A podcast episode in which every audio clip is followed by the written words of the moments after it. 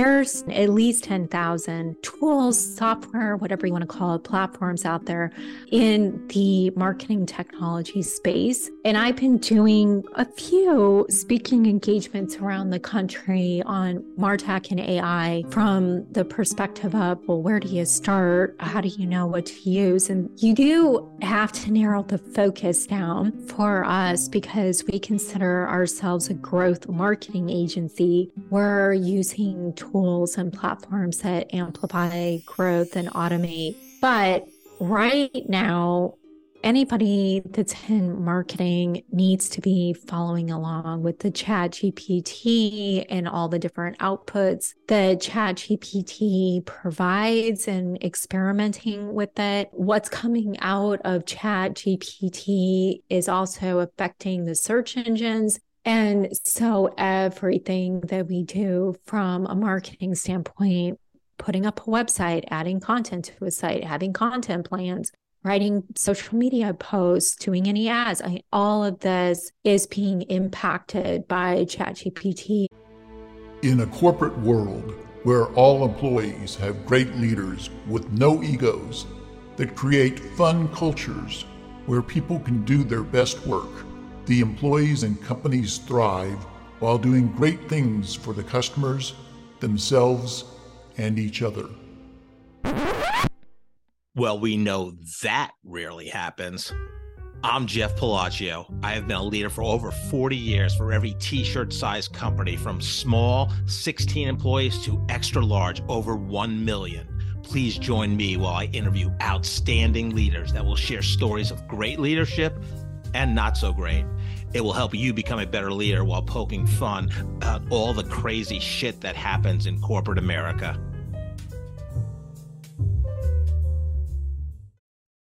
Hi, I'm Joe Deshawn, and welcome to the Corporate Couch with Jeff Palacio.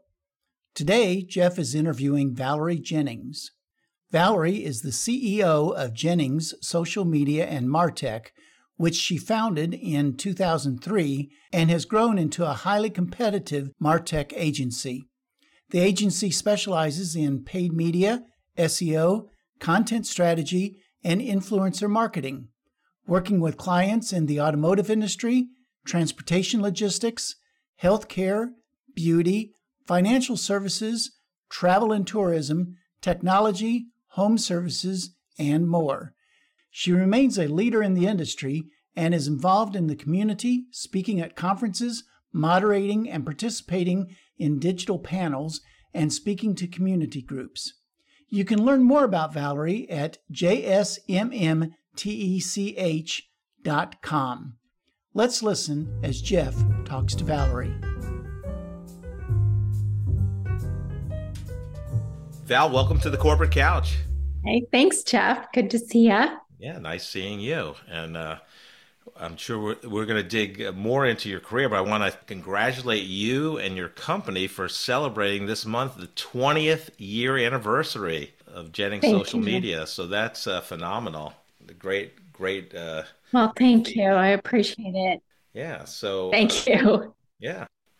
Well, let's start with a fun question. Uh, we've been in the pandemic three plus years now, and uh, we're recording here in June of uh, 2023. What is the craziest attire you've seen on a Zoom call or lack of attire?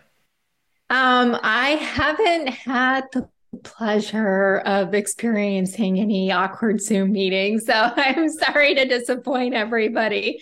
Uh, I'm sure uh, there was plenty of shenanigans, and I'm okay not knowing about them. But that's funny. Yeah, I uh, yeah, I, I, think I told you offline that there was one guest I had. I, he said, "Yeah, there was this guy that showed up in just his underwear." And I go, who was that? And he goes, oh, it was me, actually. so, uh, he wanted everyone to know. I guess. I mean, yeah.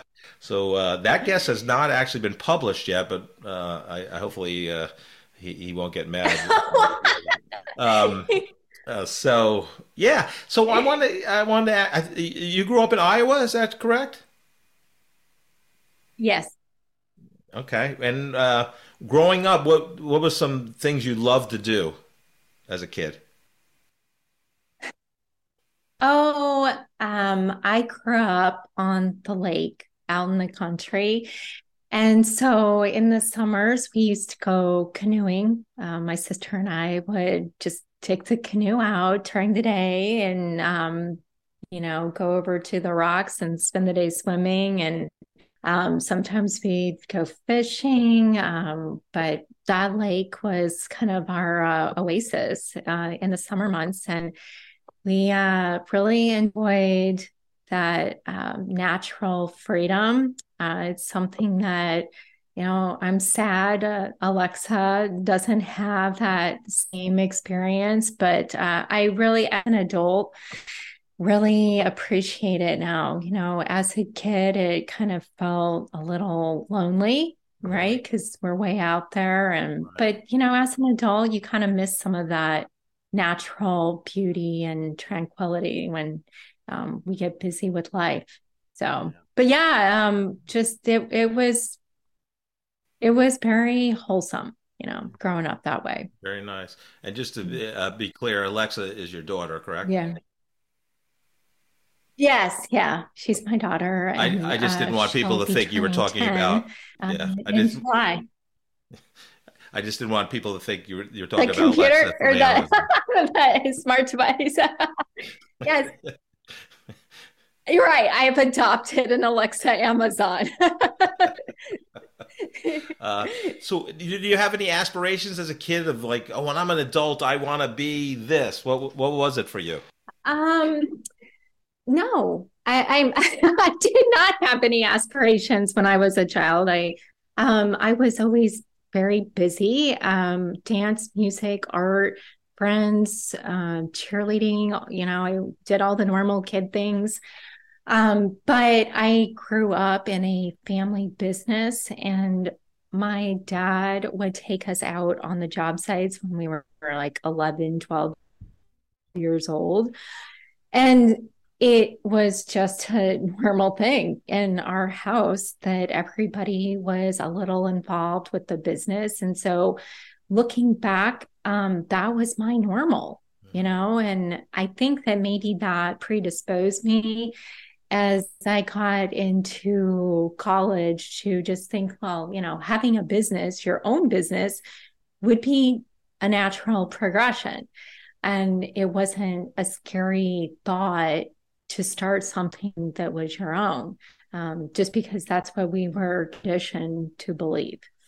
So, yeah, I I I can't say that I was one of those intense kids that was daydreaming about taking over the world um, and starting a company. It was just something that happened later on in life for me, but definitely earlier um, than most people because I started the business when I was 24, which, you know, now isn't too abnormal to hear younger people starting companies, but I think 20 years ago it was not as common as it is today. So yeah. that's kind of the backstory on that. Yeah. Mm-hmm. Yeah. Well, we're going to definitely uh, talk about your business and how you started. But so you go to uh, University of Northern Iowa, right? So you stay in yeah. the state. Okay. And, and then why pick yes. political, uh, uh, communication journalism major. What was the thought process behind that at 18, 19 years old? Um, well, civics, history, those were always my favorite subjects in high school.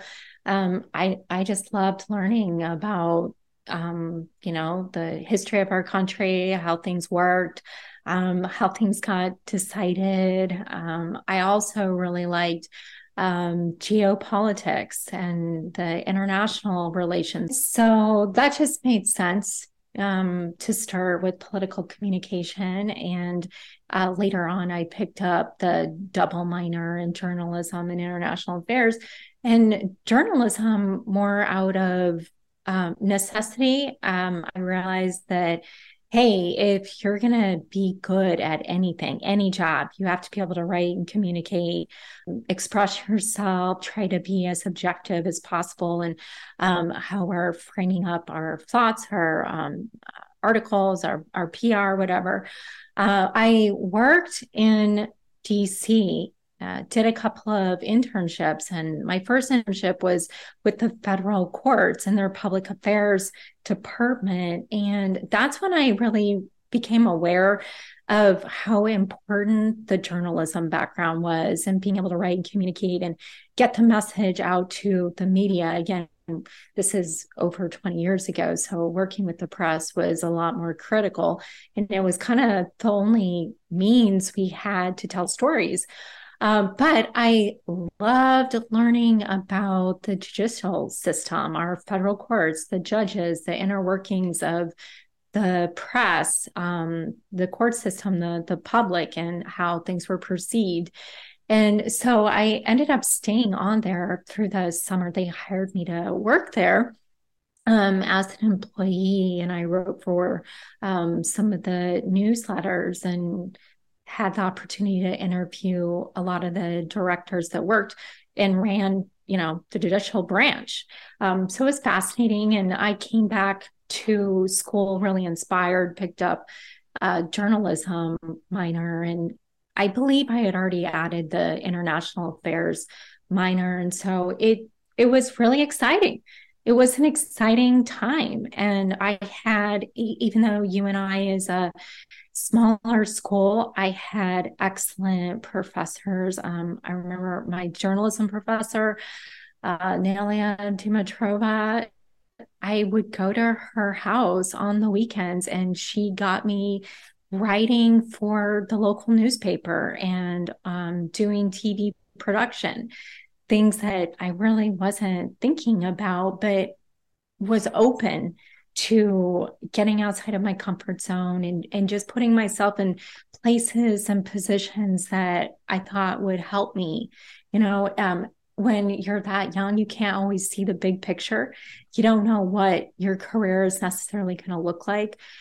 But and I kept going, wow, I'm accumulating all these skills and all these new opportunities. I don't really know where it's going to go, but I loved it, like all of it, even the uncomfortable stuff, you know, even going on camera um, in college and co-producing a local TV show, like that's uncomfortable unless you're you've been doing that as a kid. Um, so it, you know, it, it put me in a position to get jobs that um, my peers weren't able to get because I had this wide variety of um, working with the press, communication, research, analysis, um, debating facts, producing shows, and putting together concepts. And and I again, I just go back to I enjoyed it, and I think that passion gets lost as we get older. We think about our mortgage, our kids paying for college, and sometimes we have to compromise, and that's life. Um, but things seem to work out better in the end when it's when we're doing things we love. And that's what I have tried to um, stay focused on my during this career journey is do I love what I'm doing? and if i don't love it why and maybe it's better somebody else do that part of the work or maybe it's just not for me but when you're doing those long hours and making those tough decisions about what to do with your life you know that's my biggest takeaway is we have to love what we do and if that is enough to nurture our spirit then that's enough and you know some people are blessed to also find purpose in what they do. And that's beautiful too, you know? And if you get all of that in your life, well, you've accomplished a lot. Yeah, hundred percent. So was that your biggest learning in college? Just you know, you know, when you're passionate about something and like what you do. I mean, yeah. that's pretty mature for a 21, 22 year yeah. old. Yeah. Wow. Yeah. Um, I loved being uncomfortable. I was okay being bad at something mm-hmm. and taking that as a challenge. And the reward was when I was able to achieve it. And that kept me moving because that's progress. I'm a very progress oriented, data driven person.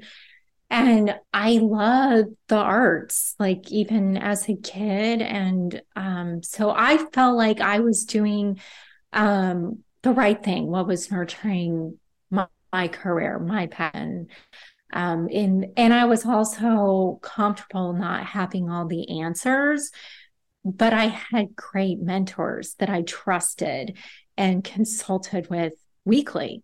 That grounded me in this, you know, going through college or immature, you, you don't necessarily know what you want or what the right things are to do. But if you can surround yourself with wise people that are worldly, and all of the mentors I worked with in college um, were international. Um, they came here from other countries. Their perspective was more about global competition, not about competition that was going on in our backyard, which I think also we get lost in. You know, um, sometimes where we live isn't reality. And it's important that all of us have a deep appreciation for the the global competitive economy and, and how we stack up on a global scale. Um, and I, I just feel like our world is so much smaller than it's ever been right so these skills and learnings early on and developing um, cultivating emotional intelligence is really important. So, uh, Val, I don't know what your GPA was or what your high school uh, GPA was, but I'm going to guess you were a pretty good student. Is that correct?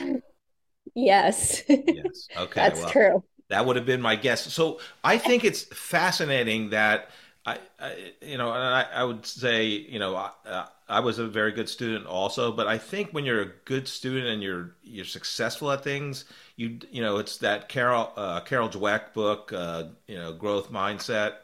Um, you know, you don't have a growth mindset because you're fear failure. So where did you get that drive to learn and be okay with failure? Um, that that's a really interesting question. Very deep. Um, I was stubborn. I think is the best way to describe it. I've been I've always been a little stubborn.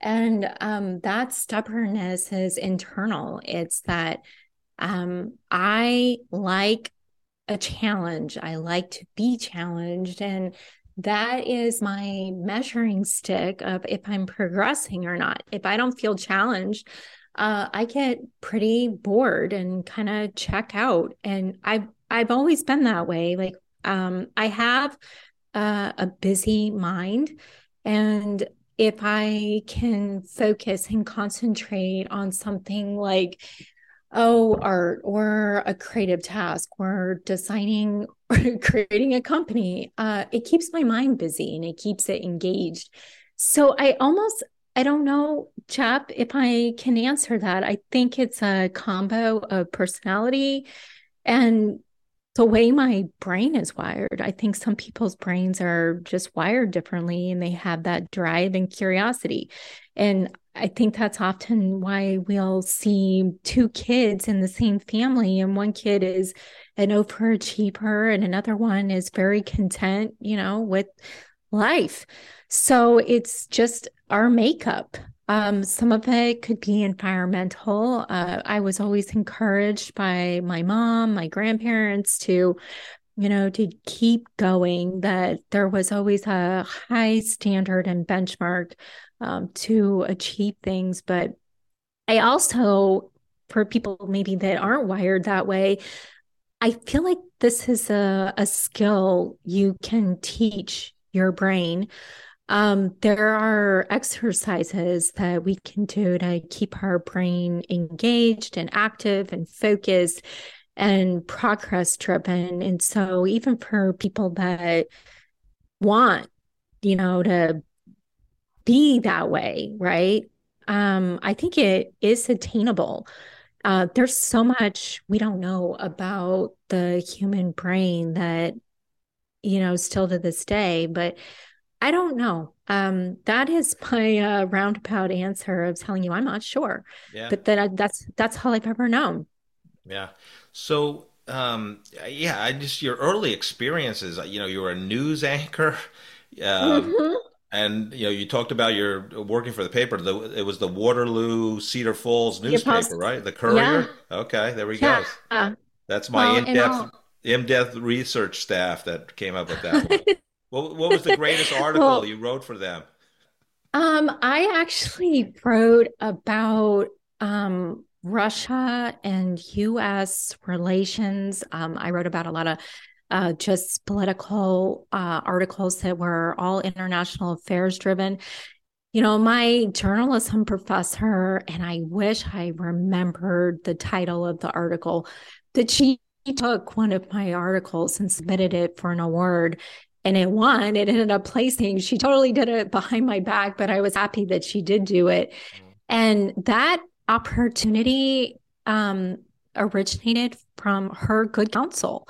She said, You have to be published before you graduate college. And again, I'm like, wow, those are really high expectations. Yeah, wow. But, you know, she came from a different world and and she was very global in her perspectives and I said okay you know well how do I do that and she goes you need to go over to the editor's office at the newspaper and tell him that you want to write for his paper and I said, You want me to march into an editor's office and demand employment?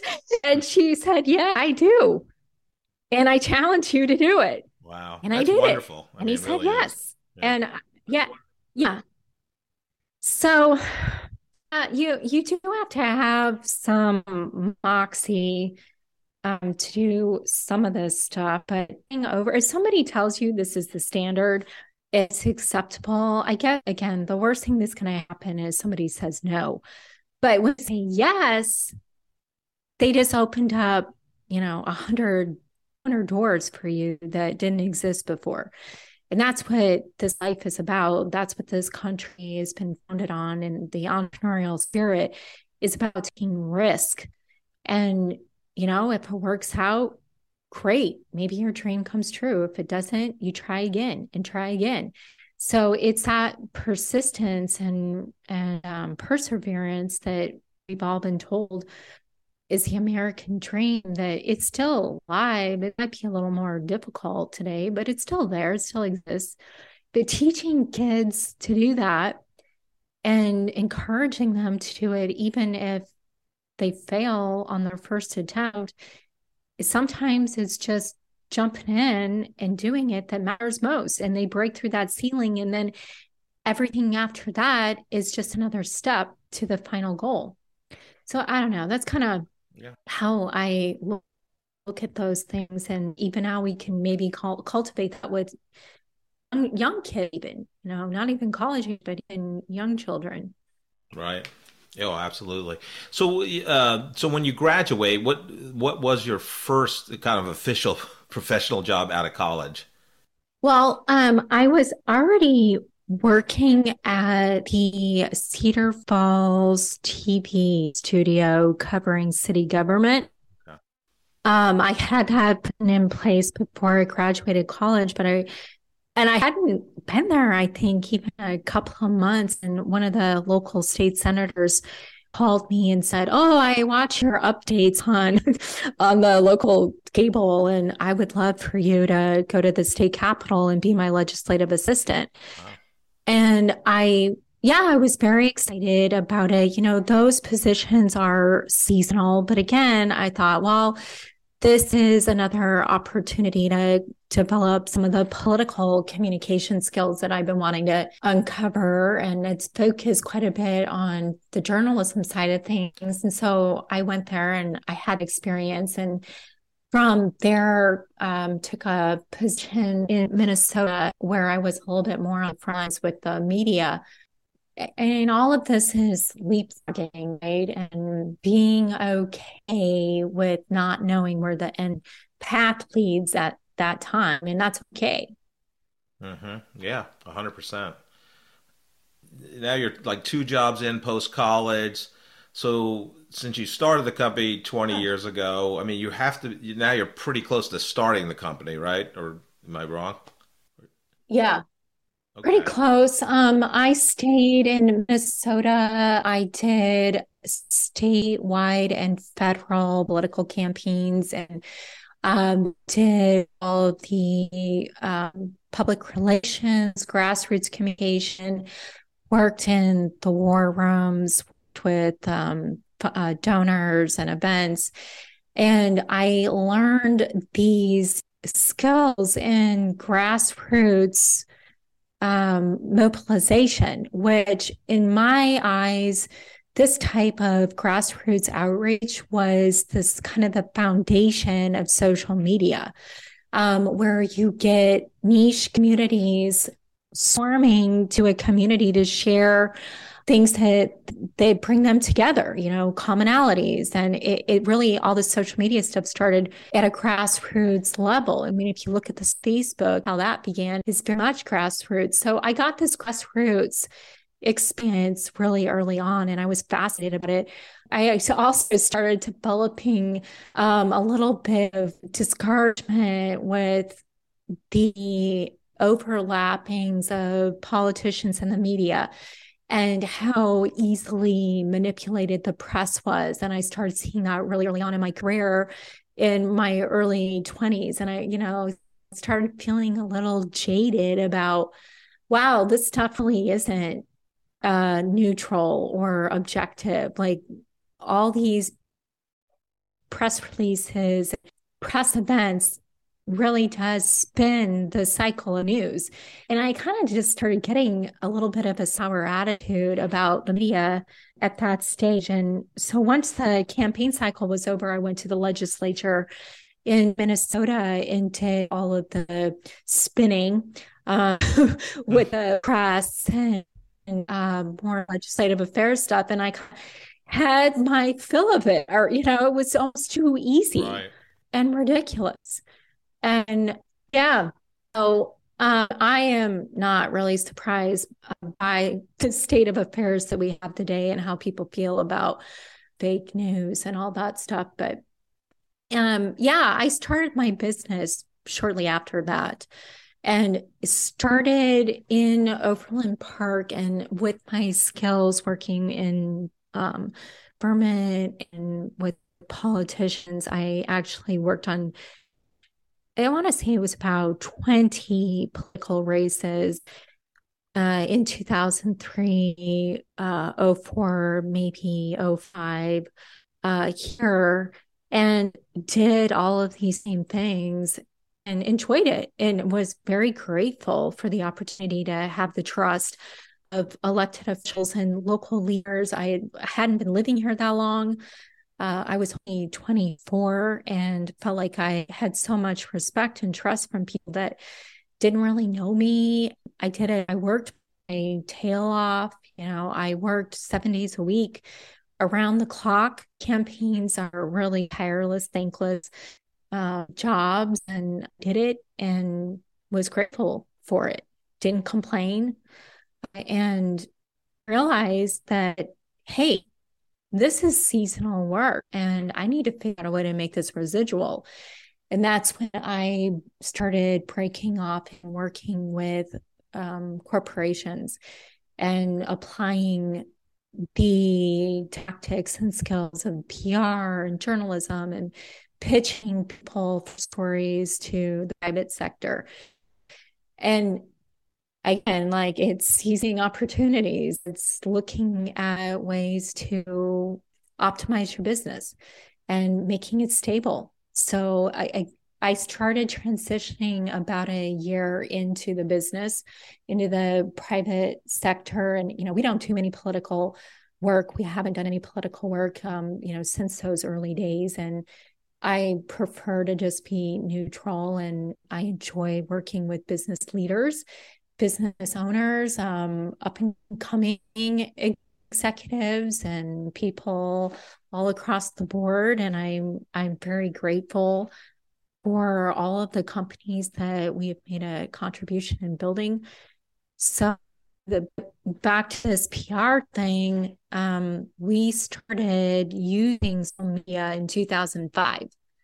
So again, very early to the table innovation and testing. uh, not being afraid of what we don't know about it, what it's going to do, just monitoring it and capturing data and maintaining some sort of hybrid approach to helping our using you know the traditional media along with the social media in 2005 so val it's it's so fascinating to me so but uh, you're you're 24 years old and you know and uh, yeah. again i think we talk about it offline. Like you know today it's not totally unusual to start a company at 24 uh, I just inter- no. interviewed Cody Isabel or published his podcast. Uh, just came out uh, episode thirty, and you know he he started a company at about 24, 25. He's twenty seven now, but uh, yeah, but I mean it's yeah it's, it's fascinating to me. Like you're you're talking you know early two thousands. You're twenty four, and you know wherever you want to say uh, you know, uh, you know, female, and it, it just, you know, what like drove you to say, okay, I know the family business, which I'm curious what the family business was, but I mean, and so you're, you know, you model yourself after your family, and that's usual for you, but like, go go through your thought process at 24 and say, I'm going to start this company. So when I was in DC and working at the public affairs department for the federal courts, that's when I noticed, oh, wow, this is really cool. They have an editor, a TV department, um, a research department, events, like they have um, uh, media relations. They're doing all these things. And I really loved it. I was like, this is very cool. And I started thinking about my experiences in TV and with PR and all the stuff that I was learning. And I, and I, I actually started visualizing what that might look like if I started something like that in my mind. I hadn't even graduated college yet. And I was thinking, that would be really cool. Like, I, I mean, wow, get all those different mediums, um, all those different um, types of content and stories. And I don't know, again, it just sparked an interest and thought it was really fascinating and thought, wow, I might want to do that someday. So I already kind of had the thoughts in my mind and thought, well, okay, I'll just finish, you know, what I'm working on here. And so when I did move to Overland Park, I was obviously in between jobs and said, well, I'll just go ahead and see if I can get some consulting work. And that's what I did. And that's kind of how this business started. It wasn't something where I sat down and went, today I'm going to create a full agency. It was more, oh, I'm in between jobs. Okay, this sounds like a good idea. I am going to put my name out there and see what I can do. And again, like, I just go back to if you love what you do, if you're grateful for your opportunities and the you're in the right time at the right place and you're a hard worker and you're good to people, then that is all going to manifest in something better and better and better. And it hasn't always been easy. It's not easy. It's still not easy. But if you love what you do, you can overcome that stuff. And so, uh, yeah, I mean, that, I guess those thoughts were there and the passion was there. And who knows, maybe I was just also a little naive, right? I wasn't totally jaded by obstacles of life and still had this very naive innocence about how you accomplish things. And I'd always had support to do mentors as far as support goes. I never got any financial support, but I had really great mentors and that encouragement to keep going. As far as the family business goes, my dad still has a commercial painting business. And his dad had a commercial painting business. And my great grandfather ran butcher shops in London, and who knows how many more entrepreneurs there are on that side of the family. So, wow. you know, sometimes they say this stuff is genetic, you know, yeah. it's just in the blood. In DNA. Yeah. Yeah. Yeah. Yeah. And yeah. And I'm a firm believer that that stuff is passed down and it becomes normal. That's just normal for some families to do that. Yeah. So uh, you mentioned you mentioned mentors several times, and I was uh, going to ask you. So yeah, I think it's very uh, key. At, uh, mentors are good yeah. at any age, but especially when you're a 24, yeah. 24 year old entrepreneur in the early 2000s, uh, female entrepreneur. Who were your mentors, and what, what were the biggest learnings from them? Well, they definitely changed over time. You know, my my journalism professor, she still calls um, and checks in, and she's actually had me speak to her students over the years and give advice, and I've done so nice. so happily.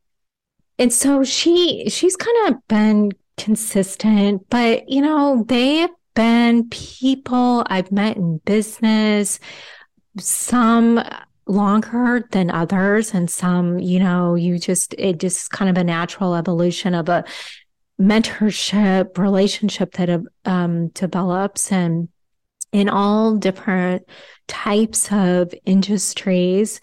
It's interesting almost all of my mentors except for probably my journalism professor have been men and i have appreciated their perspective. Not that, you know, there weren't women out there that can give a good perspective, but a lot of the women I felt like were great supporters and cheerleaders and champions, but men really stood up and helped me.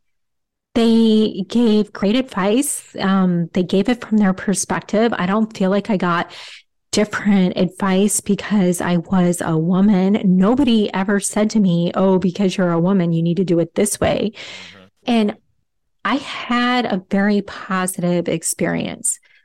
I mean, some women talk about, oh, you know, women just need to stick with women. And, and I am a huge advocate for women, huge. But when it came to the mentoring, I liked this more I, I wouldn't say more aggressive. I would say just different style, more direct, more analytical, more honest and candid. And, you know, I, I'm a data scientist along with being a creative person. And so that worked well for me. You know, I, I didn't feel like I was being talked down to. I felt like I was being challenged to think about things from a different perspective that was more analytical. And women do that too and do it well. But I was more comfortable with this style. So I don't know. I think it's different for everyone, but sure. that's kind of um, and a lot of the mentors I had were in tech, software, finance, so again, very data um, techy industries um, were some of the mentors that I worked with. Now, uh, so it's interesting, you know, uh, commu- you know, communication, journalism, PR, um, mm-hmm. but then you get kind of this data analytical bent yep. to you. Is that inher- You know, did you grow up really good at math, or does that just became a passion the more you talk to these mentors that were in the tech space? I uh, was not great at math. In fact, the only B I got in college was in math. So I wasn't terrible at it, but I didn't, you know, was I wasn't acing math. But I did well in my like data science classes and uh, looking at patterns and trends. Mm-hmm. That stuff is easy for me. And I think I've gotten more comfortable as I've worked in the business because all the business decisions are based on data and margins and metrics. And that's what social media brought to the table. So, whereas PR was just, oh, that's a fluffy thing, and we got you this press coverage, clients actually started pushing back and saying, oh, this is great. Like, you know, I'm on the cover or I have a full feature. That's fantastic.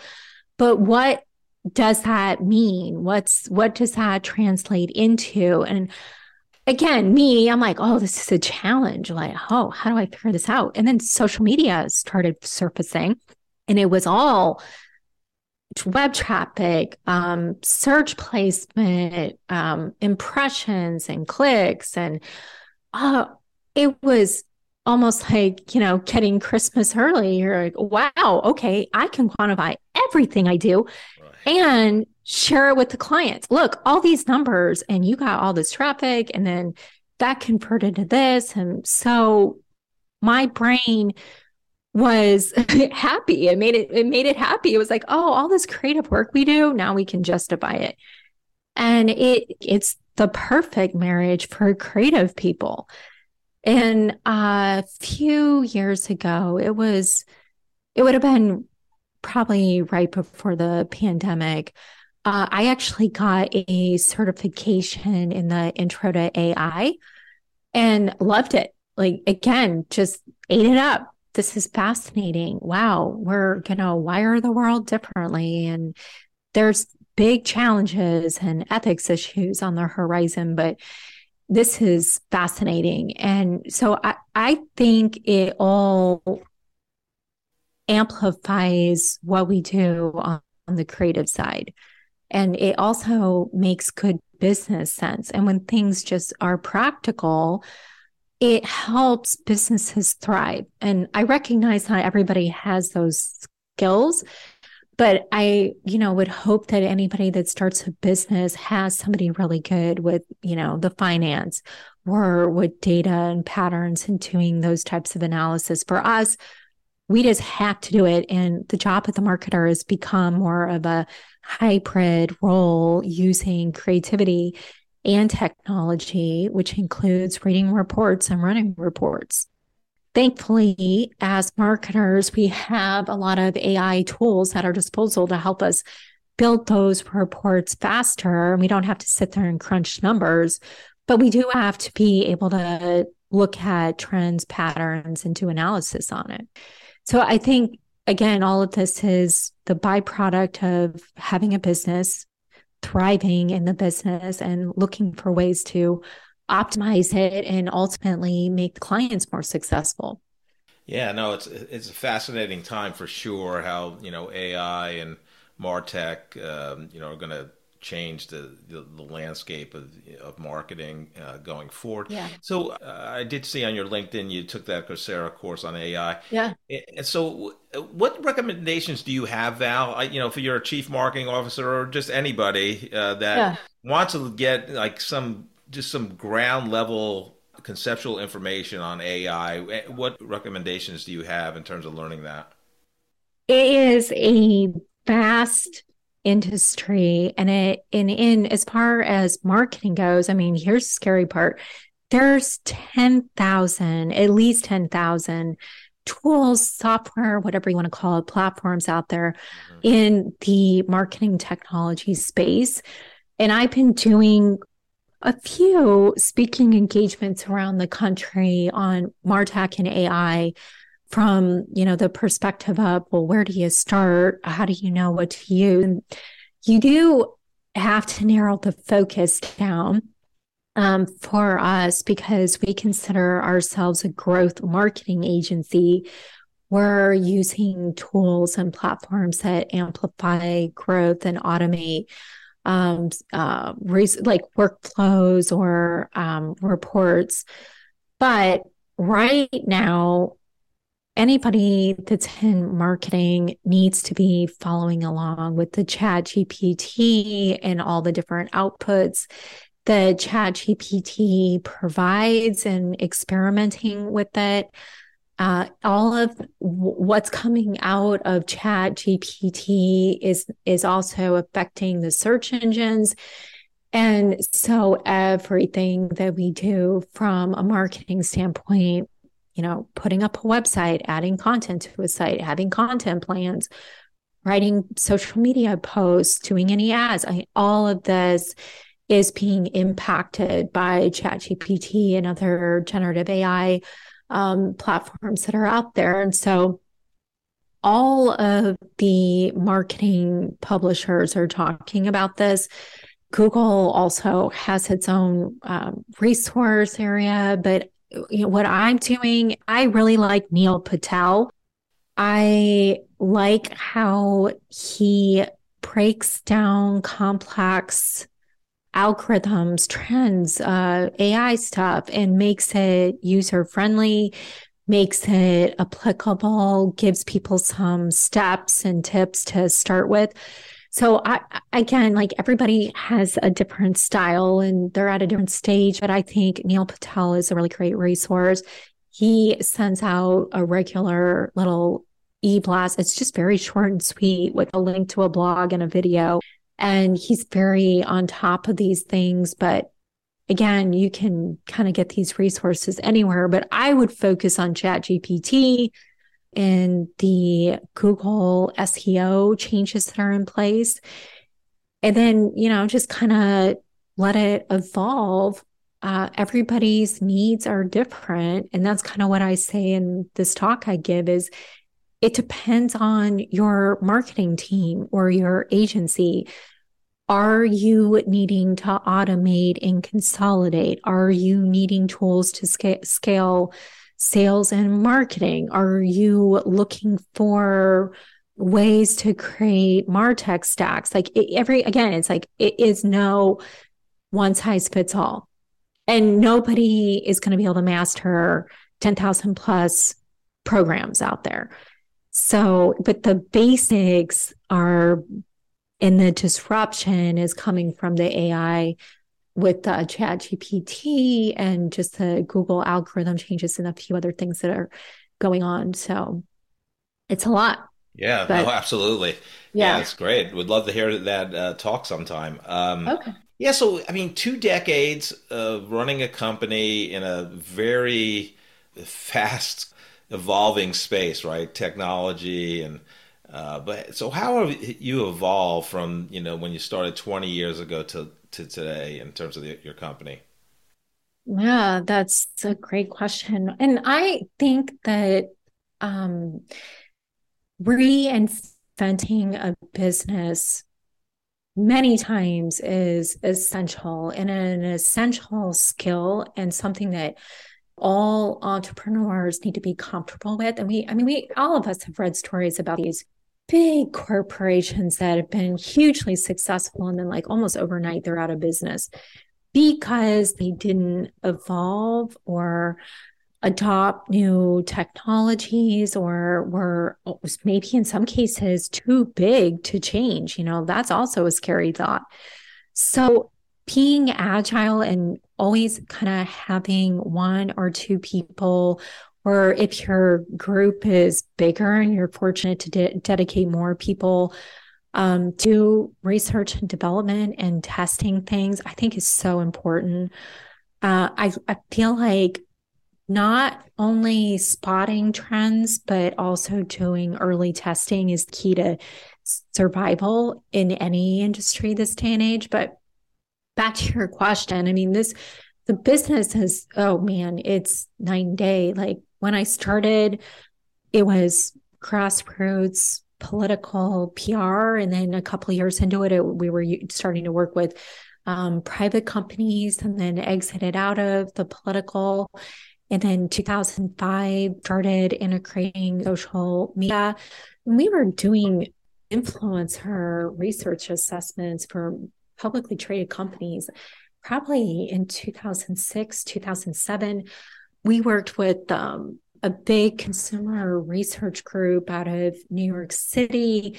Um, we were like their guinea pigs. I mean, they even had us take profile tests on like what how did we work as a human? Why were we so early in the social media? And then they had us running pilot programs um, for their uh, consumer research marketing, which was so interesting. And we were analyzing influencers that may or may not have been, you know, influencing the ethanol industry and what they were saying about it. I mean, all this stuff was very, very cool, um, very early on. And um, there was a lot of fast growth. I remember I was pretty overwhelmed and stressed out. I didn't get a normal um, oh lifestyle for my my peers when i was in my 20s i was you know sitting at my desk until probably eight o'clock at night on fridays and working through the weekends a lot of times too and and that was you know that's just part of the deal mm-hmm. but uh it i started to, you know talking about social media marketing um and that it it was more than just social media. It was social media marketing because we were sending traffic to websites and and studying the trends and analytics conversions. And so the business changed and moved out of this kind of pr ish focus um completely. Oh i don't know it was probably 2007 8ish because we had been already working in social media since 2005 and I rebranded the company, Jennings Social Media Marketing, again, really early on. And now, uh, it was probably during the pandemic, I changed it to Jennings Social Media and Martech because we are so focused on marketing technology and AI programs and uh, have a hybrid approach to the work that we do. But you know, right now it is a full service social media marketing and digital advertising agency. And everything under that umbrella includes like websites and influencer marketing, paid media, social media and content creation, SEO, creative services, and Martech consulting. Wow. So it is hugely different than where we started.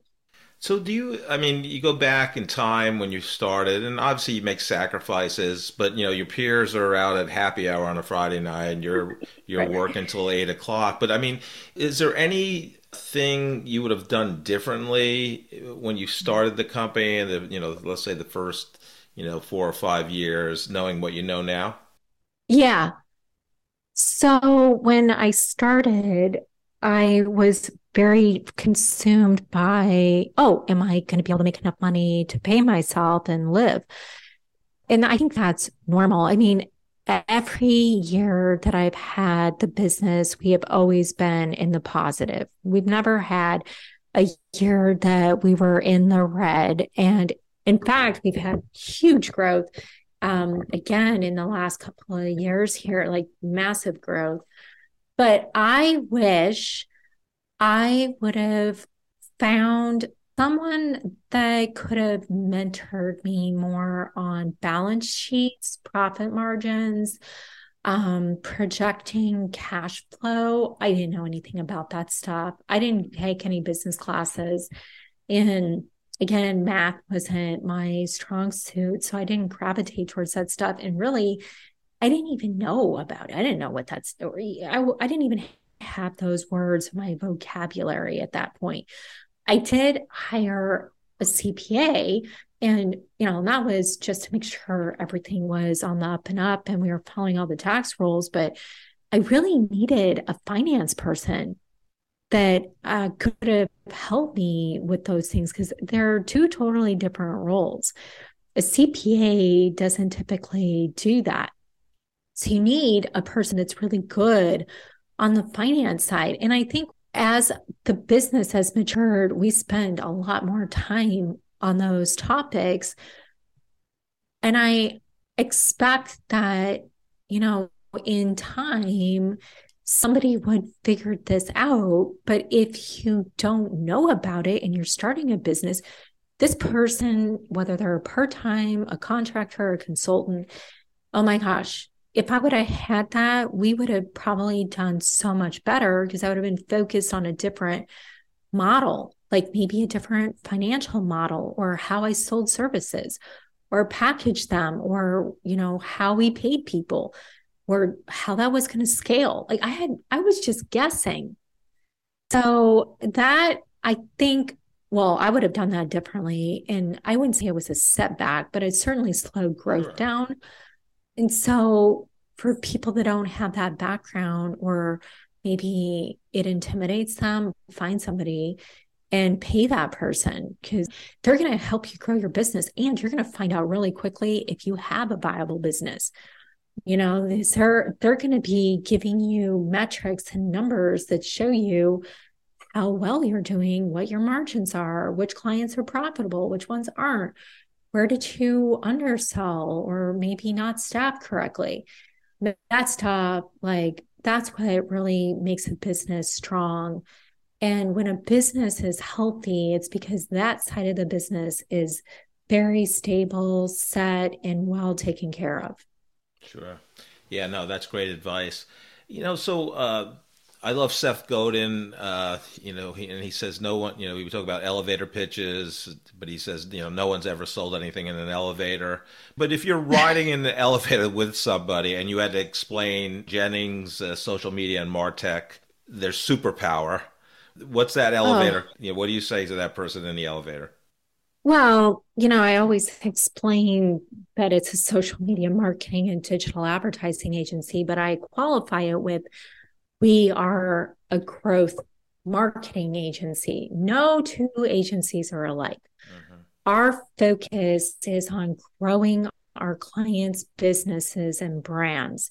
And it starts with what those goals are. And if it's to generate more website leads, then we're going to build marketing programs and ads programs to do that. If it's to build the brand, then we're going to focus on maybe influencers and something else. But I always qualify that because I feel like this industry is very crowded and people do not realize that those agencies have, you know, nuances to them. And that's our niche and we we're proud of that and we love what we do and people respect it and they get it. And then when they talk to another agency that comes at them a different way they go wow i i had no idea you know there were night and day differences. So that's really my my elevator pitch is you know what we are and then the qualification in the industry and how long we've been in business and i kind of leave it at that well, Val, you've had a great, fascinating career. You've won Female Entrepreneur of the Year awards, Top Woman in Media awards, Marketing Executive of the Year. So, I mean, it's it's been great to have you on the podcast. I'd like to help two groups of people uh, to give advice to with, uh, mm-hmm. from great leaders like yourself. One is uh, recent college graduates when they're looking to pursue their first professional job and career and start their career. What what advice would you have for them? I would say do as many paid internships as you can do while you're in school because the competition is fierce and the applications that we receive um, a lot of these uh, college grads have had multiple internships have a strong portfolio and have already been freelancing I think that is incredible.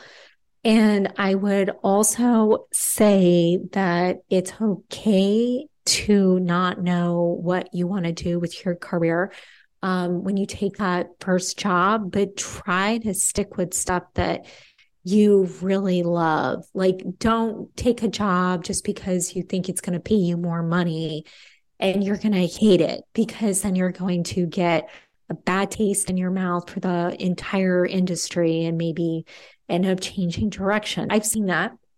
Um, and so that would be my advice. Um, Jeff is with those internships yeah. and sticking with the stuff you love and knowing what you're good at. And then also being open to new opportunities. And if somebody says, Hey, do you want to learn SEO? Do you want to learn Facebook ads? I would almost always say yes, unless there is a really good reason why, you know, would be a disservice to that person. But I always try to say yes to things that made sense that were out of my comfort zone. And I we have to keep learning all the time. And so if they can keep that mindset of I'm gonna learn, learn, learn, and it's okay to fail and I'm going to keep an open mind and be able to receive constructive criticism so I can grow and evolve. Those are so, like at that early stage, that's so critical because you want to get better and you want to keep getting better. And if you can't take the constructive criticism, you're going to just stay in the same place. So all of those things combined is probably, you know, what I would come back to. And in the years that we've we've worked with many recent college grads that have kind of come out very green. Yeah, no, great, great advice. The second group is uh, you were in your career a couple of years, you know, whatever the time frame is, but now you have people that work for you. So you're, you know, a manager or you're a leader for the first time in terms of, you know, the, the HR organizational chart. What mm-hmm. advice would you have for them as they start their leadership journey? That is really, really challenging. We, you know, we have, I don't want to go down a rabbit hole, but we have a serious mental health challenge in our country, especially since the pandemic. And I know a lot of companies are struggling with how many um, or how much involvement in, in services and resources do they provide to people um, I don't know if you know this, but anxiety and depression are at all time highs in the country. Um, we see the suicide rates climbing. It is so difficult to be a leader and be a boss and just get day to day stuff done.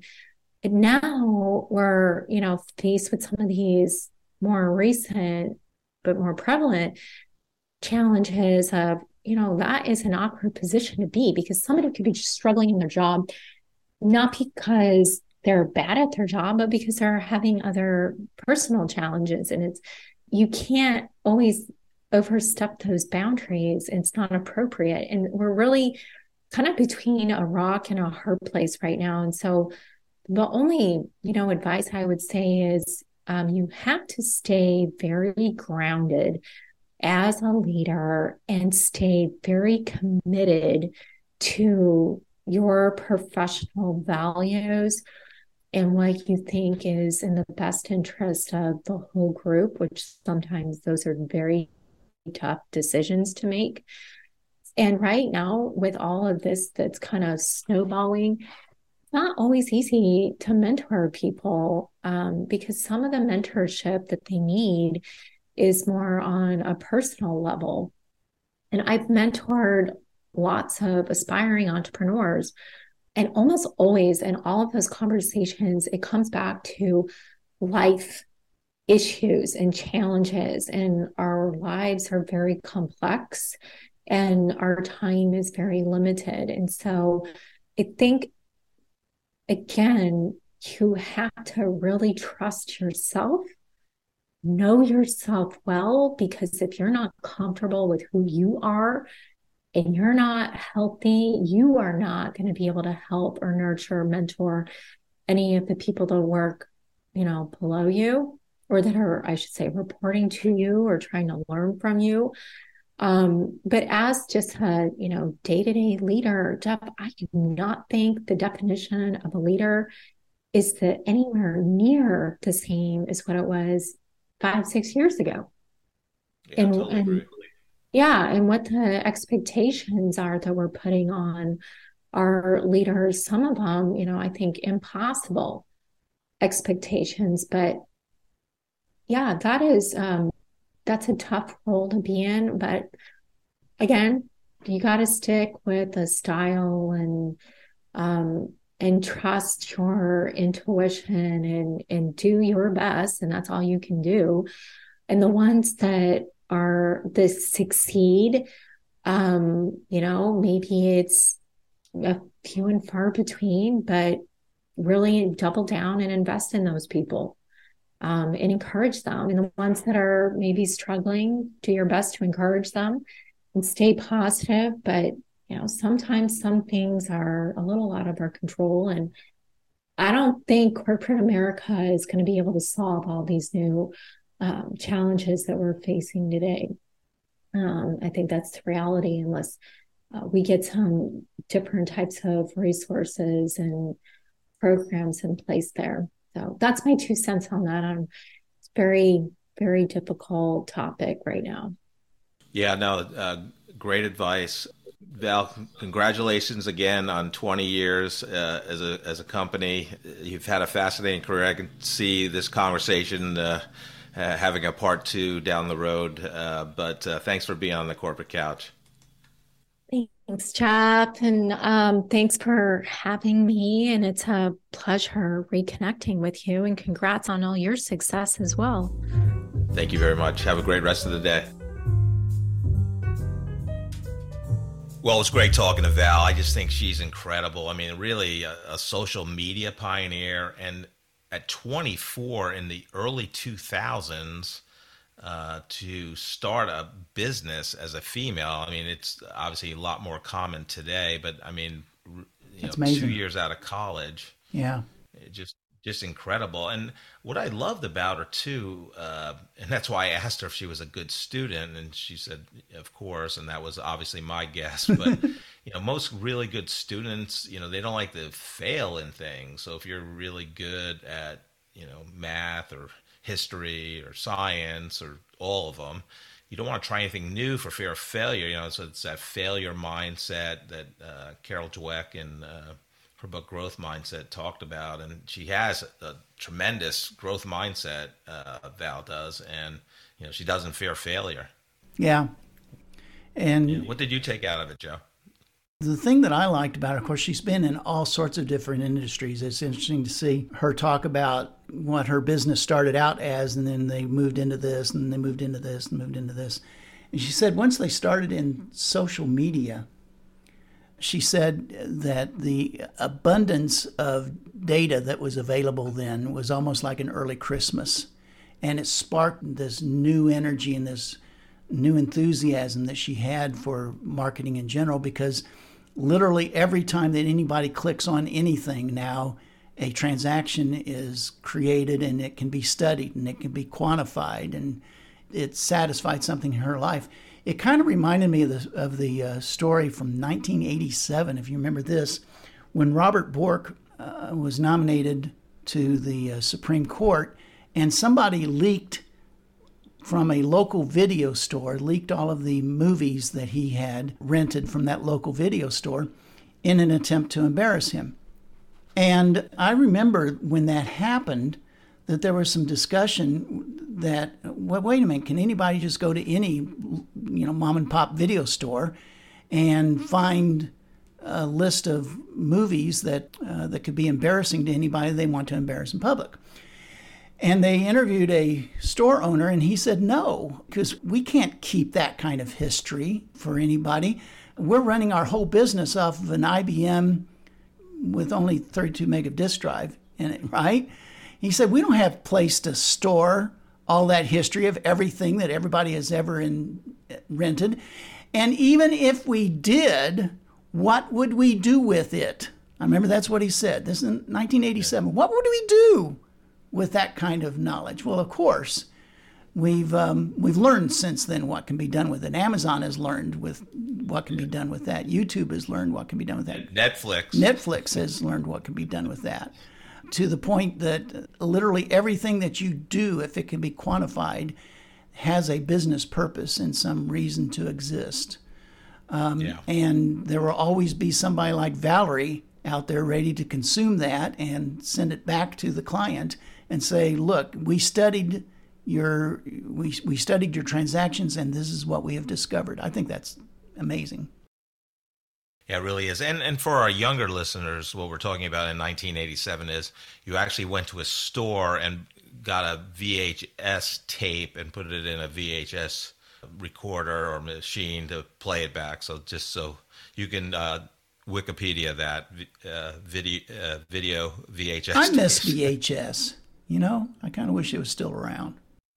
Well, based on that, Joe, what what kind of leadership wisdom would you like to impart on our listeners? Well, um, now I've got a quote from the great philosopher and comic book store owner. His name is Stuart Bloom.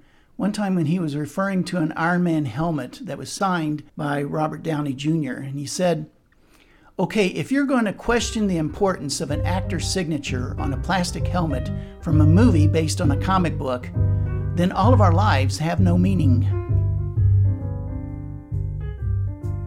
Thank you so much for listening to this episode of The Corporate Couch. If you enjoy the podcast, I would love for you to take two minutes out of your day to rate us five stars and write a review. Please join me next week to learn from another great leader sharing their professional journey and insights.